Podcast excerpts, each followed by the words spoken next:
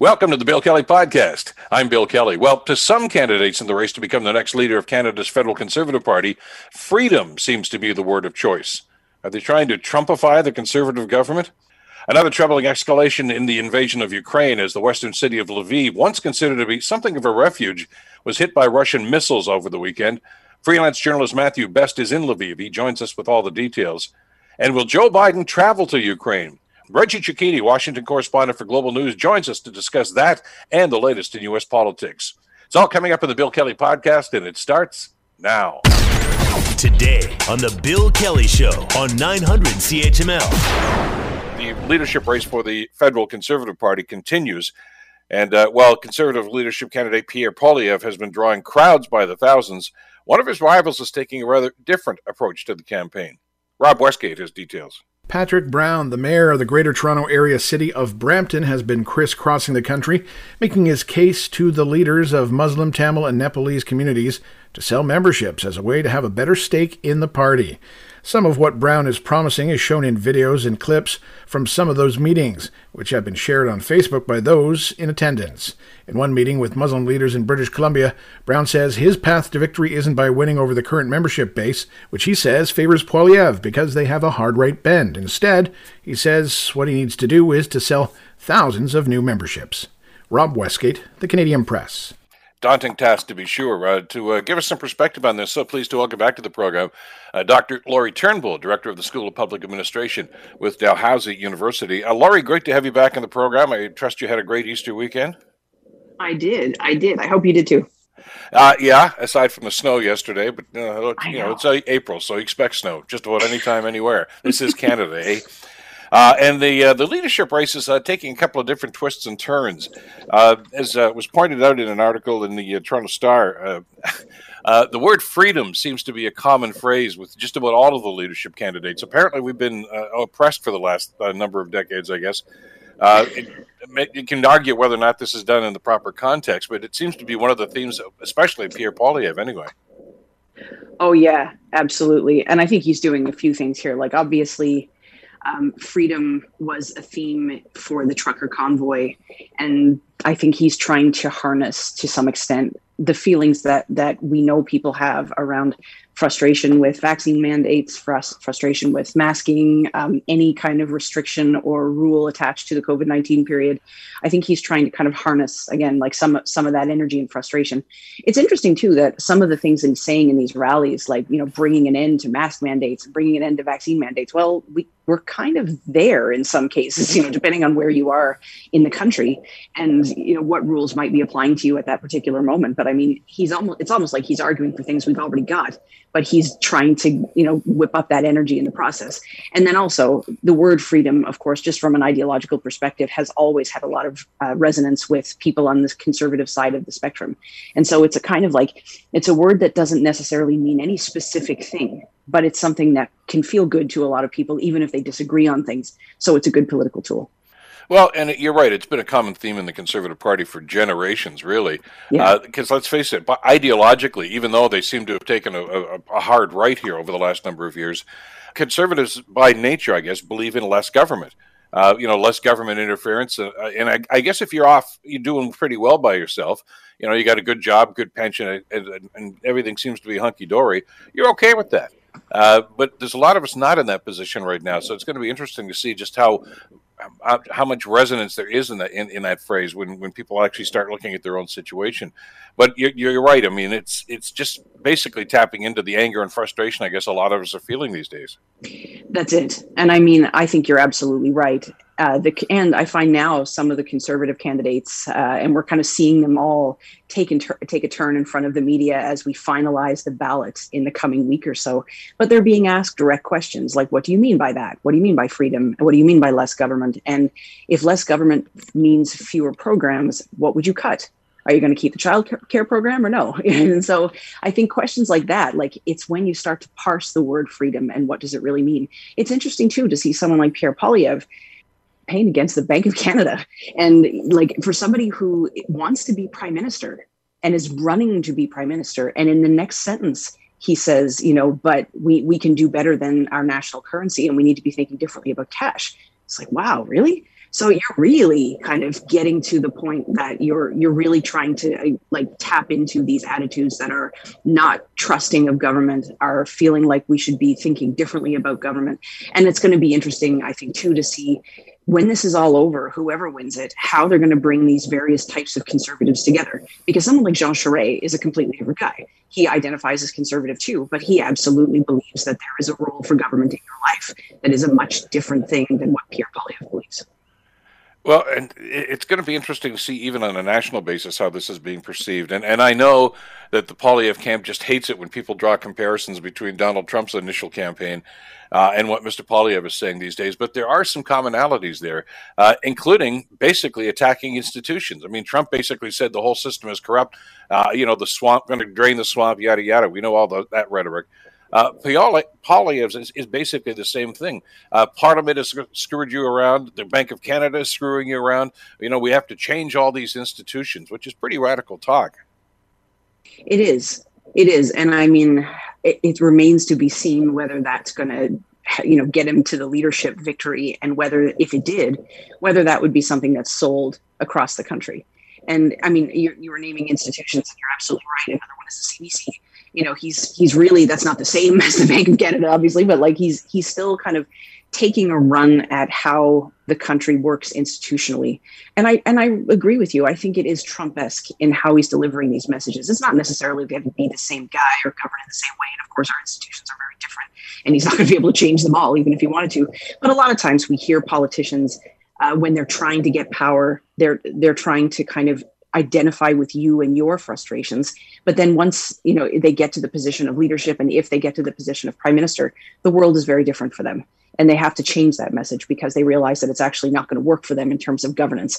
And so that will be interesting to see whether the other candidates are able to push Poilievre on that right? Like, is he going to have to be a bit more accountable for the things he's saying? Because right now he's walking into packed rooms and everybody's cheering. And, you know, it doesn't seem to me like he's really having to really explain the second and third layers of how this is all going to work. Well, there's an old phrase, of course, and, and, as you've been watching politics for a long, long time and studying politics and politicians, as I have, but the, the, the phrase that resonates here uh, is that campaigning is easy, governing is hard uh, because then you've you've got a, it's a commitment. You can promise the sun, the moon, and the stars when you're campaigning, uh, but once you get elected, trying to get some of that stuff done. Uh, can be a lot more difficult. And I, I know Poilievre's been around long enough to understand that too, but that's certainly not going to be the theme of his campaign. It's basically we can change everything as long as you, you vote me to be. Well, he's as he mentioned the, again on the weekend, he's running for prime minister, not for leadership of the Conservative Party. So he's sort of trying to skip a step here. But I mean, that just kind of shows you where his, his goal is right now and where his target is. And in, in doing that, I find that really interesting. And, you know, again, coming back to this theme of Poilievre's uh, campaign against institu- institutions, it seems to me that he's also trying to avoid the kind of getting too bogged down into the discourse on political parties. He doesn't even really want to talk about what's going on in the Conservative Party. He wants to, as you say, skip a step and talk about being prime minister and so he's trying to run against um, you know run against Justin Trudeau in a way, which I think is pretty smart on his part, right? Because sure, he's trying yeah. to again get into this like we hate Justin Trudeau kind of thing. A lot of that trucker convoy was you know hate Trudeau, f Trudeau, all this, and so it's a thing for him to kind of say, okay, I'm going to take I'm going to take a piece of that campaign. I'm going to identify with that, and then in turning it into his the thrust of his leadership campaign, he's able to jump over some of the messiness around what does it mean to be conservative. He's like, screw that. I'm not even going to get into that. Let's just talk about beating Justin Trudeau. So I think it's smart. If it works, we'll see. What about uh, the other guy that we just talked about here, Rob Westgate's report, just before you joined us? Uh, Patrick Brown, you, mentioned Charest, and, and it, it, seemed like it was going to be a two person race between Charest and Poilievre uh, for the longest time. Uh, Patrick Brown is seen as a dark horse. Uh, he's a guy that people wrote off, uh, you know, when he tried to, to run as, as a member of parliament, and then, of course, as conservative leader on the provincial level, but he won. They wrote him off after the scandal that made him step down. That well, there's no way he's going to get elected pope. Again, he's the mayor of Brampton, uh, a pretty large community here in southern Ontario. Do, do they dismiss him at their own peril? I think so. I absolutely think so. And we're seeing him run a very different campaign, obviously, as compared to Pierre Poilievre. Whereas Poilievre is going into, again, packed halls, Uh, people are showing up. Whether they're all going to sign membership, sign up memberships and vote for him is a whole other story. But he has a sense of public momentum. He's getting a lot of attention. Whereas P- Patrick Brown is basically doing this silently, right? Like he's going around meeting with people, building their trust, trying to get membership signed up, and trying to, as he says, grow the party to the point where he's able to have enough of its members to be able to win the leadership. So it's a completely different style of campaigning than Poilievre. I think he's probably smart not to try to beat Poilievre at, at his game because Poilievre has far more name recognition outside of Ontario. And Patrick Brown does have these scandals in his background, right? And he has these things that are, if he decides to really try to make a big public campaign uh, during the leadership contest, I think that's a risk for him in the sense that he's going to get more of those questions being thrown at him by the mainstream media. If he goes hall to hall, he does it quiet it's easier for him to try to build support and build trust. But we'll see whether it's enough. He's this is a daunting task he has ahead of him to try to set, you know sign up enough members to essentially change the DNA of the party in some ways. But I think that he's what is interesting too is the the way the the votes are counted. Every riding is, you know, I don't think they're right, they're weighting them all equally anymore, exactly as they did.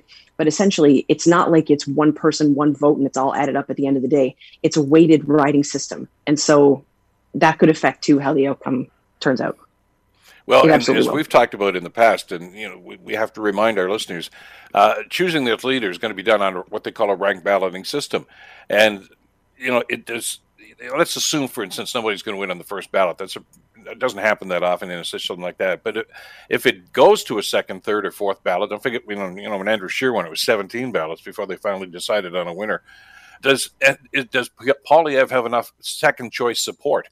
Uh, you know, people to drop off because they don't meet the the standard. You know, will their supporters gravitate to Poilievre? Are They're going to look for somebody else, uh, a Patrick Brown, a Charest, uh, Leslyn Lewis? I mean, there's a, there's a pretty long list there. Well, that's the thing. Like, it, it's not enough to come first on the first ballot because, as you say, I think there are too many candidates in this race and there are too many things going on for anybody to be able to slam dunk this thing on the first ballot. And people before him, you know, including Peter MacKay most recently, learn that, right? Like even when you're the front runner, even when you've got a lot of momentum behind you and it looks like you're the candidate to watch, you can sit there and watch somebody else win at the end of the night because you weren't enough people's second choice. And so for well, that Poilievre, with I Maxime think, Bernier, didn't it? Absolutely, yeah. Seventeen so, ballots, and he was he was winning on the first sixteen.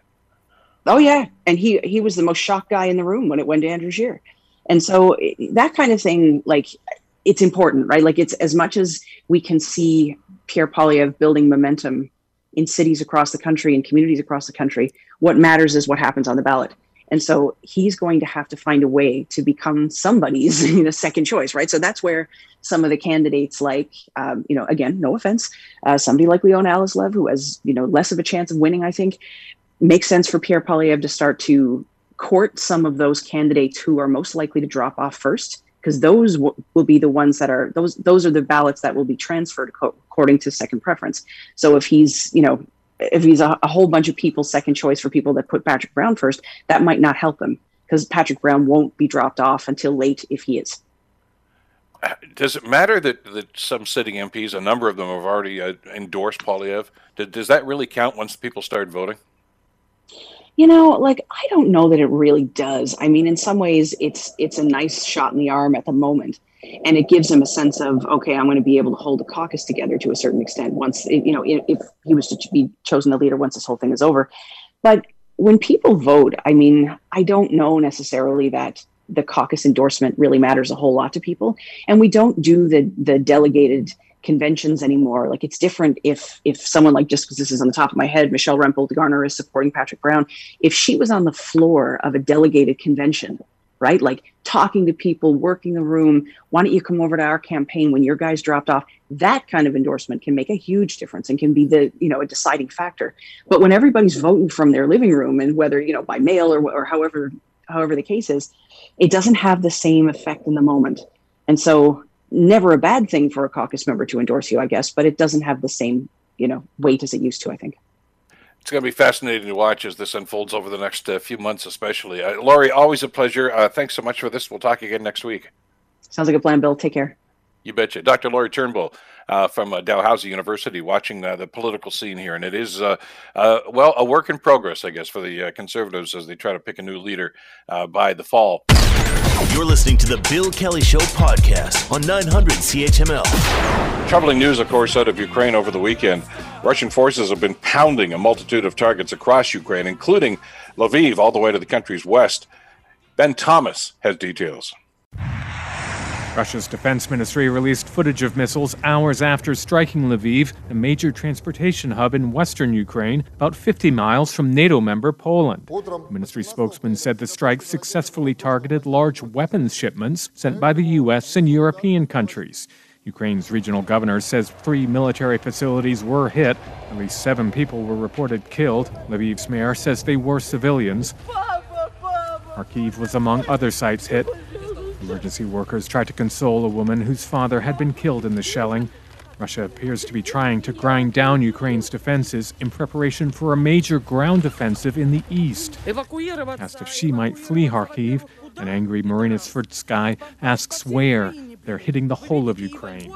I'm Ben Thomas. Matthew Best is a freelance journalist uh, who uh, writes for the Globe and Mail and the Ottawa Citizen. He is uh, in Lviv. He's been seeing this stuff firsthand. Uh, he joins us here on the Bill Kelly Show to bring us an update. Uh, Matthew, thanks for joining us. Uh, I hope you're still well these days. It's getting pretty close to home, isn't it? It's starting to get a lot closer. Um, these are the first fatalities uh, in Lviv uh, throughout the whole war. We've had people injured b- before with the uh, strike on the oil depot, but these are the first time that anybody has died uh, in this city, and it's hit the city pretty hard. How big a city? For those who may not know the area, how when we're talking Lviv, is there a Canadian comparator? How how many people? How big a city is this actually? This is quite a cozy city. I mean, everything here is walkable. Uh, in the outskirts, uh, a little farther away, it's about you know somewhere between half a million to a million people. It's hard to get an estimate here when you know so many refugees are coming over. What the actual population is now? We've heard talk that the population has nearly doubled since the start of the war because people coming through. But it's it's a nice medium-sized city. Uh, what you might expect uh, from uh, somewhere like London or something like that, where okay, it's a little yeah. cozier and a little smaller. I'm going to go out on a limb here and assume that most of our listeners uh, have never experienced uh, listening to a missile attack on a, a, a live and in person like this. Uh, I don't want to say it's become commonplace for those who are still in Lviv, but I mean you've been there for quite some time. Just what what is it? What's it like when you hear and see uh, the plumes of smoke and and you feel the reverberations? I mean, to, to be in a city that's literally under attack the the munitions are actually quite quiet. I mean, it's sort of common to maybe hear one or two as they come in, and not maybe all four or five that were said to come in maybe see a couple.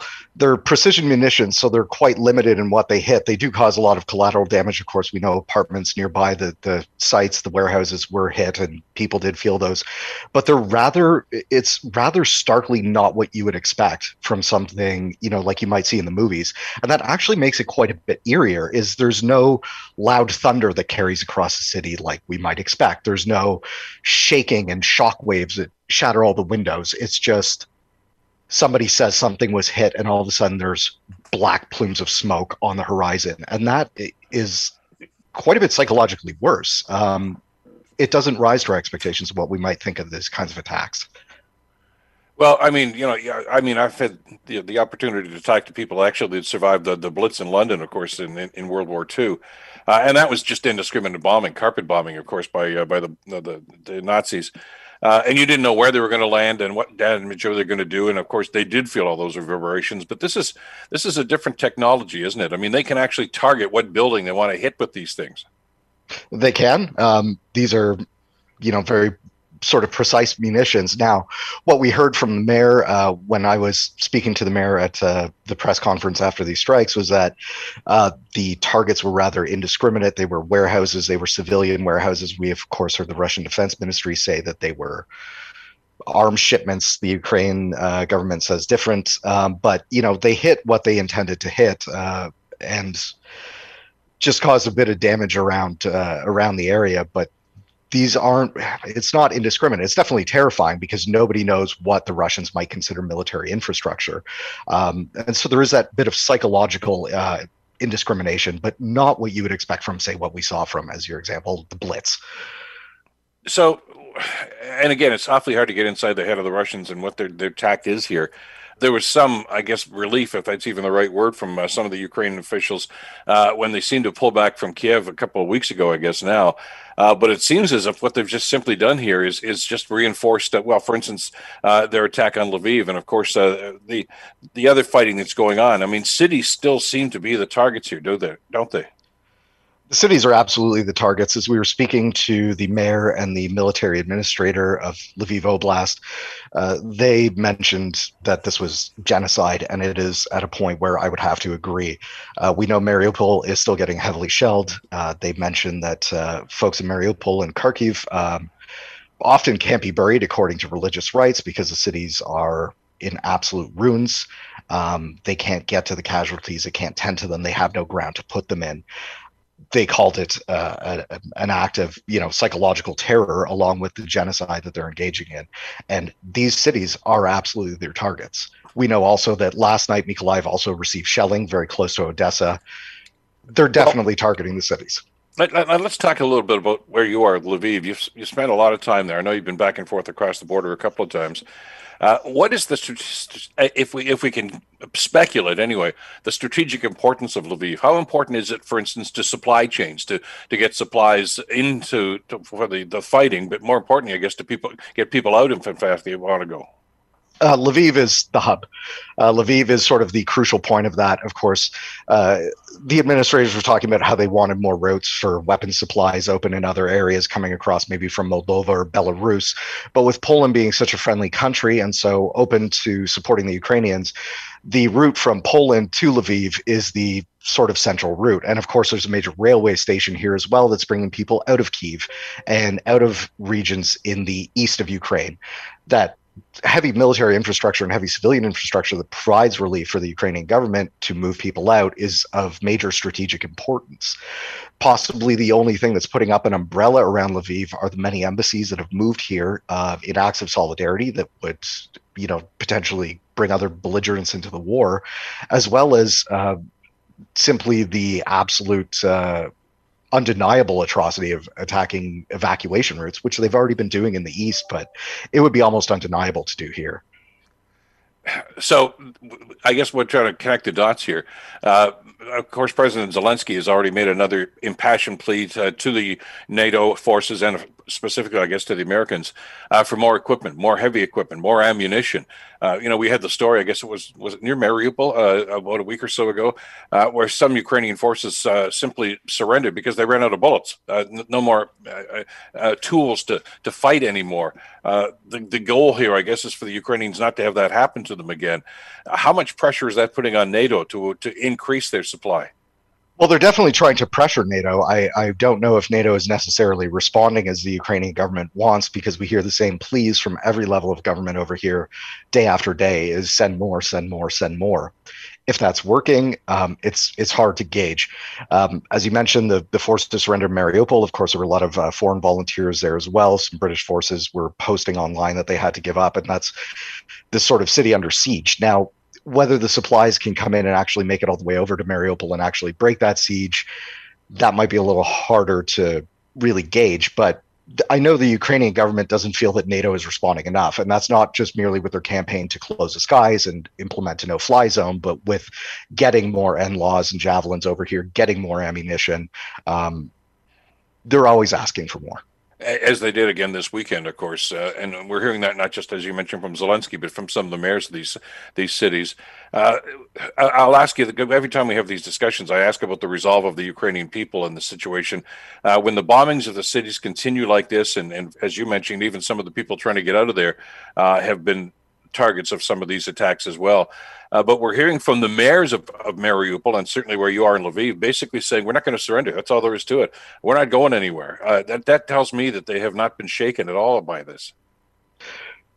They're definitely defiant. I mean, I know the mayor was proudly, defiantly holding his fist up and saying glory to Ukraine and that we'll never surrender and that it's a matter of democracy versus totalitarianism. That level of defiance is still there, but I will tell you that the mood on the street has changed. Um, I asked the mayor if people were falling into a false sense of security here, and he said, you know, the sun's shining, people can go out get coffee, and the result is now some people are dead. Um, today and yesterday, there were a lot fewer people on the streets than I'd seen before. And so while that resilience is still there, definitely from the levels of government, I've seen a certain level of shaking uh, in the last couple of days that I hadn't seen in the last month.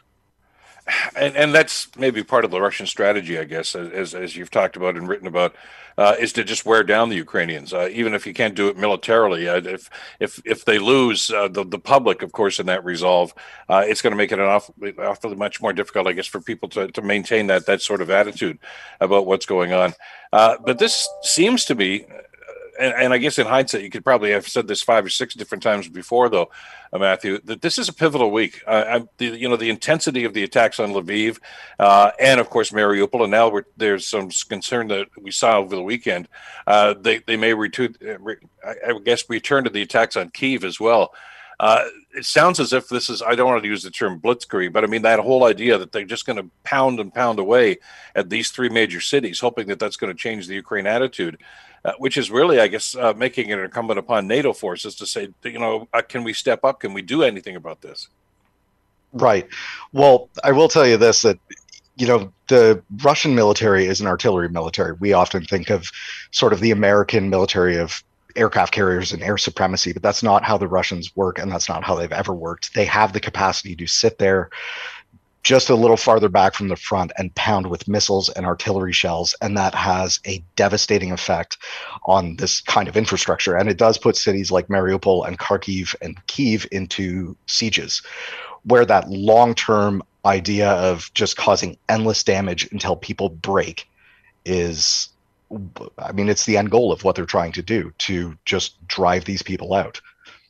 But it, it, seems as if the, the ground attack uh, that they seem to have tried at Kiev and, and Mariupol certainly uh, seems to be playing a secondary role right now. That it, it's the artillery and, and the missiles that they're using right now to try to wear down the resistance.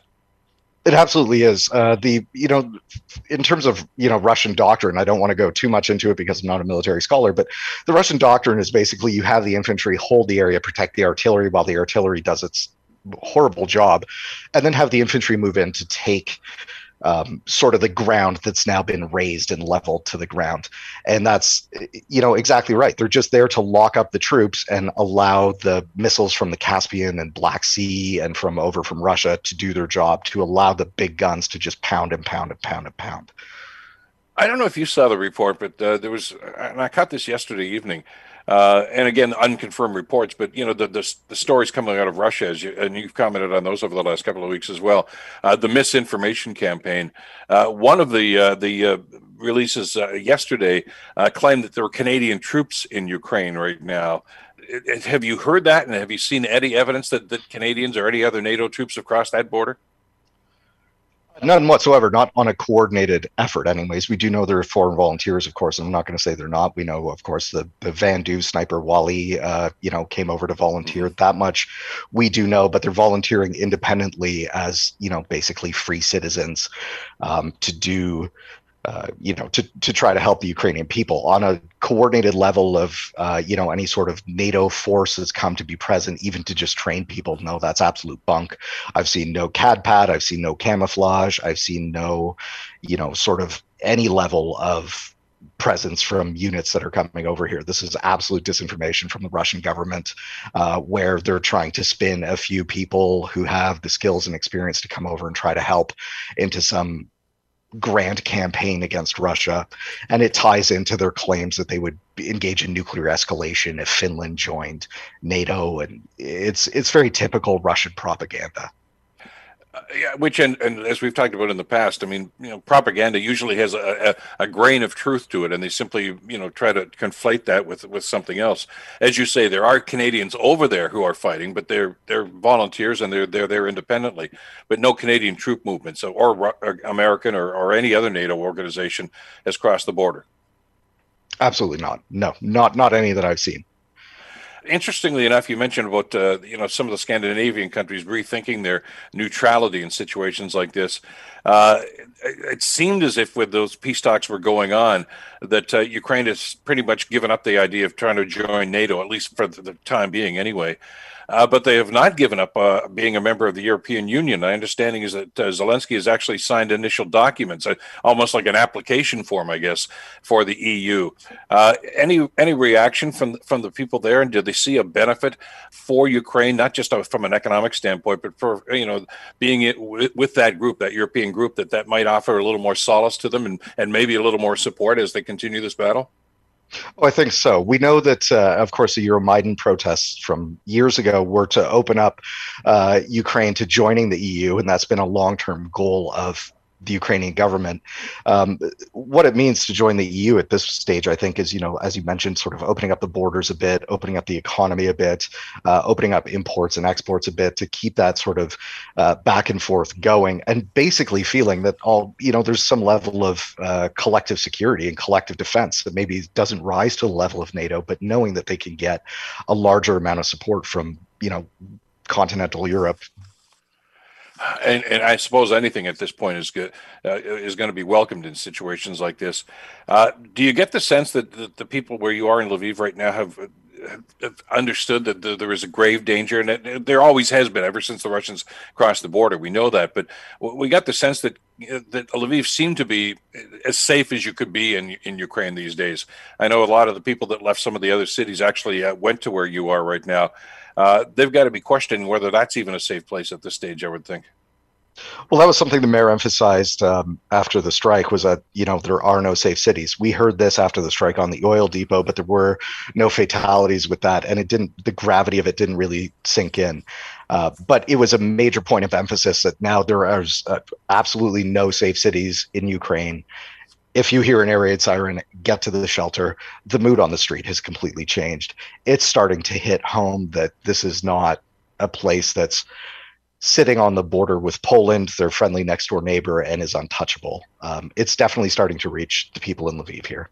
Uh, we should mention that uh, to, as for that plea that uh, the, uh, Zelensky made over the weekend, uh, the U.S. Uh, has now announced that four U.S. cargo flights have arrived uh, over there right now uh, with arms and materials uh, for the Ukrainian fighters over there too. So they're listening, but clearly the the message from Zelensky over the weekend seemed to be to NATO and specifically to the United States and, and frankly to Canada too, because I know he's made pleas to the Prime Minister since he's addressed the Parliament here. Is this is thank you for this, but it's not near enough as to what we need right now that's uh, that's the ongoing theme uh, with the, the request to NATO and the request to uh, Canada, the United States. Um, it's it's they're they're getting crumbs from the table. Is the the sense that again all levels of government, not just Zelensky, but down to the mayors and down to the people on the street, is that it's table scraps uh, when they need a full meal in their bellies.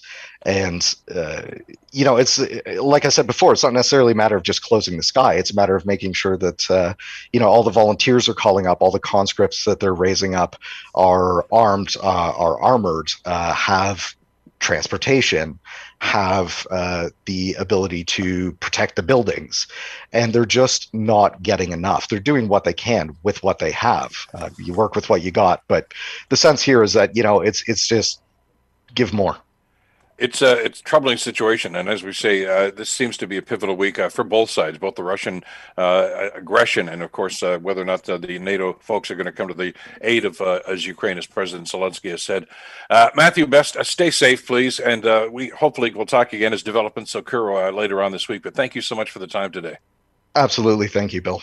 Take care. Matthew Best, freelance journalist who writes for the Globe and Mail and the Ottawa Citizen. He joins us from Lviv today.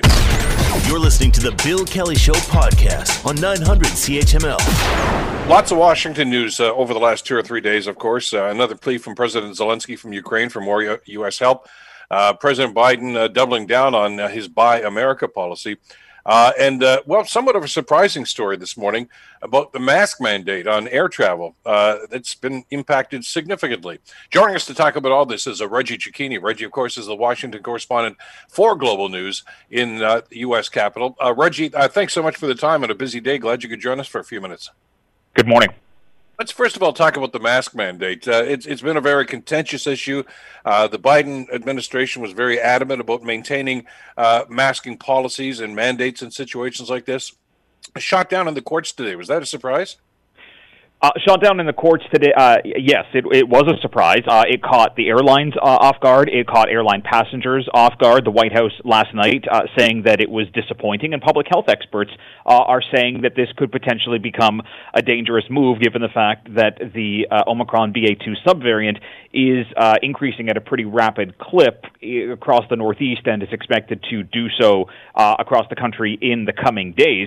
I think what's more important to point out here, though, is uh, this decision came down from a Republican, from a Trump appointed judge in Florida, who says that the CDC is overreaching uh, and doesn't have the authority to implement this kind of public health mandate, which public health experts are saying now undermines the, the, the ability for the CDC to be able to do its job. Uh, I don't want to get too deeply into the weeds on, on, on the legalities of this, but uh, as you mentioned, this was a, a judge in Florida. Uh, can this be appealed? Is there an, an attempt? Is the Biden administration making noises like they would appeal this ruling?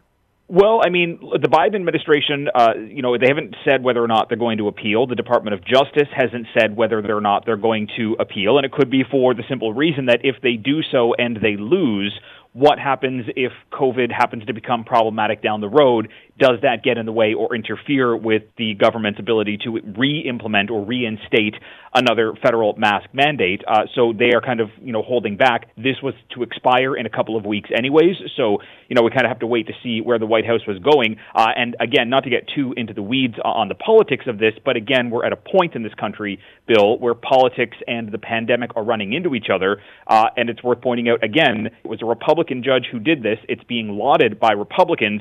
At the same time, Republicans are calling out the CDC for ending what's called Title 42, which is a public health mandate that stops immigration uh, and immigrants from crossing the southern border, citing the pandemic is a reason for that to happen. So you have Republicans saying, look, the CDC doesn't have the authority, but if it benefits us politically, then the CDC does have the authority with that in mind, the politics in mind, you've been talking to us over the last couple of weeks, Reggie, about uh, the woeful uh, polling numbers that the Biden administration uh, is experiencing these days. Uh, is is it politically astute for them to just leave this alone without trying to you know poke the bear anymore?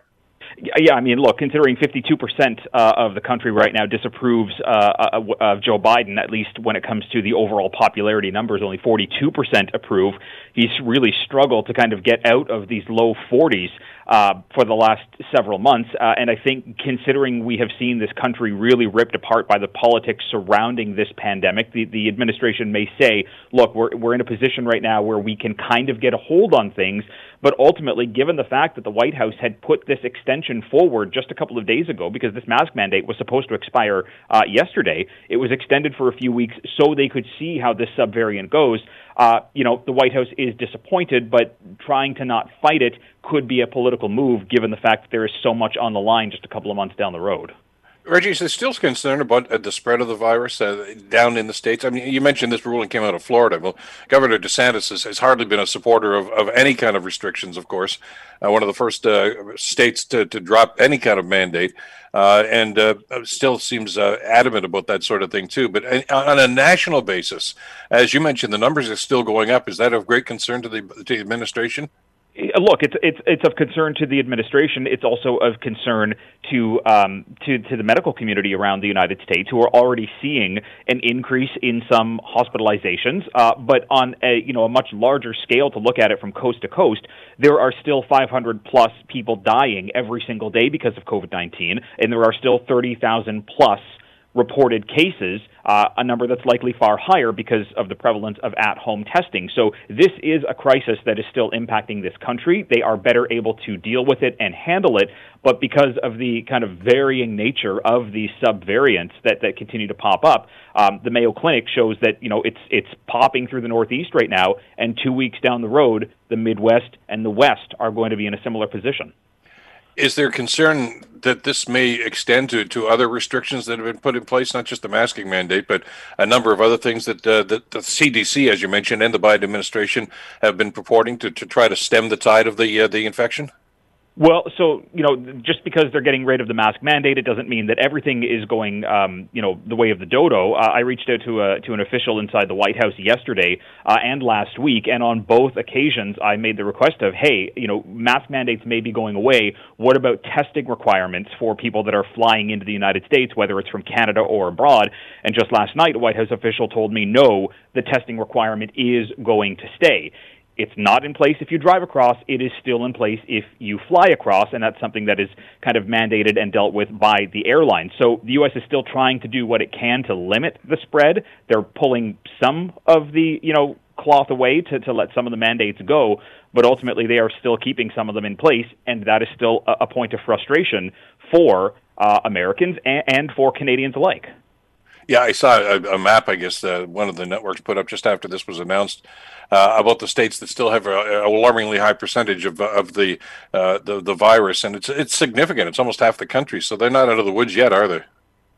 No, absolutely, uh, they're not, and this is something that is obviously going to reverberate down the road. And there's going to be, you know, health experts not only uh, in Canada and the U.S., but really around the world now looking to see whether or not decisions need to be made, uh, you know, in, their purview. This is this is the United States uh, making a, a decision here that ultimately will have a global impact. Uh, switch gears, if we could, uh, and to go to the Ukraine. President Zelensky, of course, making another statement, another plea uh, to the United States, particularly, but na- to a larger degree to NATO, uh, for more arms, uh, for more, uh, for heavier arms. he's looking for anti-tank, anti-artillery, anti-everything, and just say, look, at you guys, it, it's great what you've given, but it's nowhere near enough. and that's under the the umbrella of the story, a rumor, anyway, Reggie, that President Biden may actually visit Ukraine. What, what have you heard about that? So, look, the president himself has said that he is ready to go. Uh, we had President Zelensky over the last couple of days uh, insisting that President Biden is going to uh, to come and visit Kiev, uh, and and you have kind of the counterflow on that, which is the White House saying that President Biden is not going to be traveling to the White House while the administration tries to work together some plan to get a senior administration official on the ground uh, in Ukraine. So are we going to see President Biden travel? It's possible, but is it likely? Also, possibly not. Uh, you know, this this is a president who has really kind of put his foot before uh, his mouth sometimes, and puts his mouth before his foot other times. Uh, and he says he wants to go, but the White House is really saying, look, the security situation in Ukraine uh, is too volatile. Uh, we can't risk putting the president on the ground in the country, despite the fact that we saw Prime Minister Johnson there. We have seen uh, the Baltic leaders there. We have seen leaders of NATO show up as well. But the White House is saying, let's hold off. Let's try to determine a different plan. They'd have to change uh, strategies, though, if they were to do this, wouldn't they, Reggie? I mean, you mentioned Boris Johnson was there just the other day. Uh, that was an unannounced trip. He just showed up there. Uh, and, and I suppose from security standpoints, if the United States were to do something like this, if Biden himself uh, were to be involved in, in one of these trips. Uh, I, I got to figure that they're going to be uh, very, very coy about the, about any sort of an agenda or uh, about when they're going to be there and where they're going to be if they do show up. Yeah, absolutely. Uh, and you know, this would kind of be likened to uh, when the president, uh, when any president opts to go overseas, like we saw uh, during the Trump administration or during the Obama or Bush administrations, where the presidents would travel to uh, to kind of a hot zone uh, in the Middle East, like Afghanistan. It's not announced beforehand. It is not even announced while they're on the ground, and then the pool will start to send notes out as they start to head home to let the country know that the president was there because it becomes a security risk for the safety not only uh, of the people surrounding the president but of the president himself. Uh, and this was something that happened during the Trump administration where he publicly acknowledged that he was on the ground while he was on the ground, uh, and it really sent uh, kind of a security stir through uh, the Trump administration at the point. Uh, so if President Biden were to go, we likely wouldn't know about it. And even the White House yesterday said it would be an announcement not made from the podium. Uh, interesting to see and follow the, the developments there over the next little while. Uh, trips overseas, as, as you've been reporting, traditionally uh, seem to give the, the president of the day a bit of a popularity boost. Uh, whether it's uh, you know George W. Of course, uh, Obama making a couple of stops, as you mentioned, some of the hotspots around the world. I know some people simply dismiss it as a photo op, and, and there's probably an element of that, of course. Uh, but the fact that, that the president is there with the troops, uh, or in this particular case, on the other side of the border from the troops, uh, may play pretty well at home, I would think. Yeah, I mean, it, it's very possible uh, that it would. There is still a lot of support, maybe not for the president, but for the, how the administration uh, is handling the situation uh, in Ukraine. Uh, but, but again, given the fact that the White House has been, you know, really hesitant to even announce not only if it's not going to be President Biden, if it's going to be somebody higher up in the administration, whether it's the vice president or whether it's the Secretary of State uh, or just some form of uh, of, of made up delegation, you know, there is support for, for seeing some kind of interaction over there. Uh, but we did see the president and the vice president travel to Poland uh, several weeks ago to meet with the troops that are over there. Uh, so, you know, there is an opportunity here uh, for Americans to see the leader on a, foreign stage, especially when there is a conflict. But given the fact that, that you know, these attacks that we're seeing throughout Ukraine, are moving westward. It's concentrated in the east, but we're seeing attacks in uh, Kiev and we're also seeing attacks in Lviv right now. Um, it really is unclear how the U.S. C- can go forward and keep this safe with uh, Reggie Cecchini, Global News in Washington. Uh, new issue uh, guidance uh, uh, issued uh, yesterday about the trade agreement and the Buy America policy, Reggie. and getting pretty prescriptive about this too, saying whether it's for a bridge, a highway, water pipe, or a broadcast internet, U.S. have to use stuff that's made in the U.S. but and, and that's the headline, and, and I know that's that's going to be troubling to Canadian steel industry and so many other aspects of, of the the cross border trade. But they did give some wiggle room here that there could be some uh, situations where they might waive that requirement. Yeah, and look, uh, from from some of the reporting out there, this was a decision that could potentially have been made to go after China uh, and to try and and keep the influence of of cheaper steel uh, from coming out of China into the United States, uh, and to ensure that this kind of buy American policy, which uh, is kind of criticized from from some Democrats as being too much of a, a quote unquote Trumpian policy, you know the, the president here is simply trying to say, look, uh, you know, we need to keep America moving forward. But there are some economists who say, look, the more we rely solely on steel made in America, the more expensive things are going to get, and this puts, uh, you know, uh, kind of pressure on these these equal trade agreements that go back and forth between Canada and Mexico. Will Canada be able to kind of carve itself into a niche to be able to supply steel for U.S. government contracts? Uh, that is still uh, a possibility here. Obviously, um, you know, the, the trade relationship between the two countries is still vital uh, and important, even if it has been kind of tested in the last little bit especially with that border blockade where you had some Democrats say, look,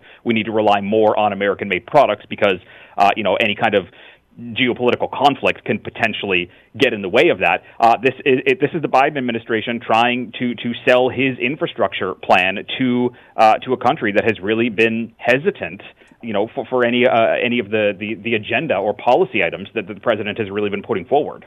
Well, and you're right. This is a very complicated issue. I mean, you know, there was some leeway, I guess, when it came to the auto industry, even under the Trump administration, to say, well, you know, they're made in both countries, so okay, they, they get a pass, and that was that was good for the Canadian auto industry. But steel's a different issue, uh, as you said. I, I, don't know that the opposition down in the states, Reggie, is so much against Canadian steel, but the concern that many of the Republicans have made there is that yeah, but China's dumping steel into Canada, which is making its way across the border, and, and you're, you're right, it, it still seems to be aimed at China, but we might be an unintended consequence of that.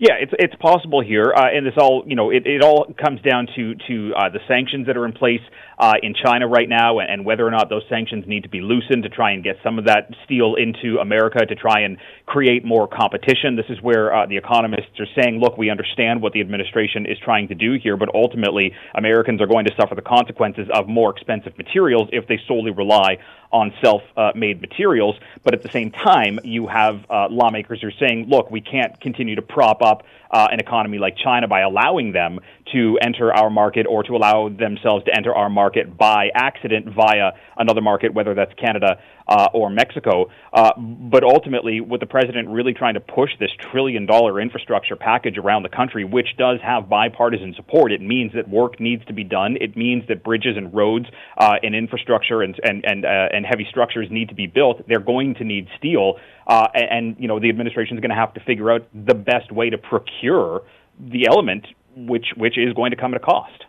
I, I got about a minute left, but I got to get your comment uh, about Joe Manchin, who was up in Alberta uh, last week uh, uh with, with of course, Premier Jason Kenney. Uh, ostensibly, it was about the oil industry and trying to get things ramped up there. Uh, but Manchin's still a player when it comes to, for instance, the Buy America policy. He's been a, a thorn in the side of the Biden administration. Is he still a player in all of this? Look, he's still a huge player, and he still can draw in, um, you know, a, a, lot of money. This this is this is a senator who just uh, took part uh, in a in a kind of a, a, fundraiser put on by a GOP mega donor. It was a five thousand dollar a plate fundraiser. So there is an opportunity here for uh, for Joe Manchin to you know be not only a thorn in the side to the Democratic Party, but also uh, to the Republican Party as well. He has come around a little bit more to uh, some of the administration's policies and agenda uh, when it comes to spending, even though he's kind of redlined a lot of the, the, the agenda policies and the costs associated with them. But ultimately, given the fact that he can be a make or break person within the Democratic Party, um, you know, he's he's being revered as somebody who has helped out the administration to now when he's been able to, and at other times has required a little more coaxing. Well, it's going to be interesting to see his reaction to the policy announcement from yesterday as well. Uh, Reggie Cecchini in Washington We'll be watching for your reports on Global National, of course, every evening. And uh, stay well, Reggie. We'll talk again soon. Thank you. Take care. The Bill Kelly Show, weekdays from 9 to noon on 900 CHML. The Bill Kelly Podcast is available on Apple Podcast, Google Podcast, or wherever you get your podcasts from. You can also listen to The Bill Kelly Show weekdays from 9 till noon on 900 CHML. I'm Bill Kelly. Thanks again for listening. And don't forget to subscribe to the podcast. It's free, so you never miss an episode. And make sure that you rate and review.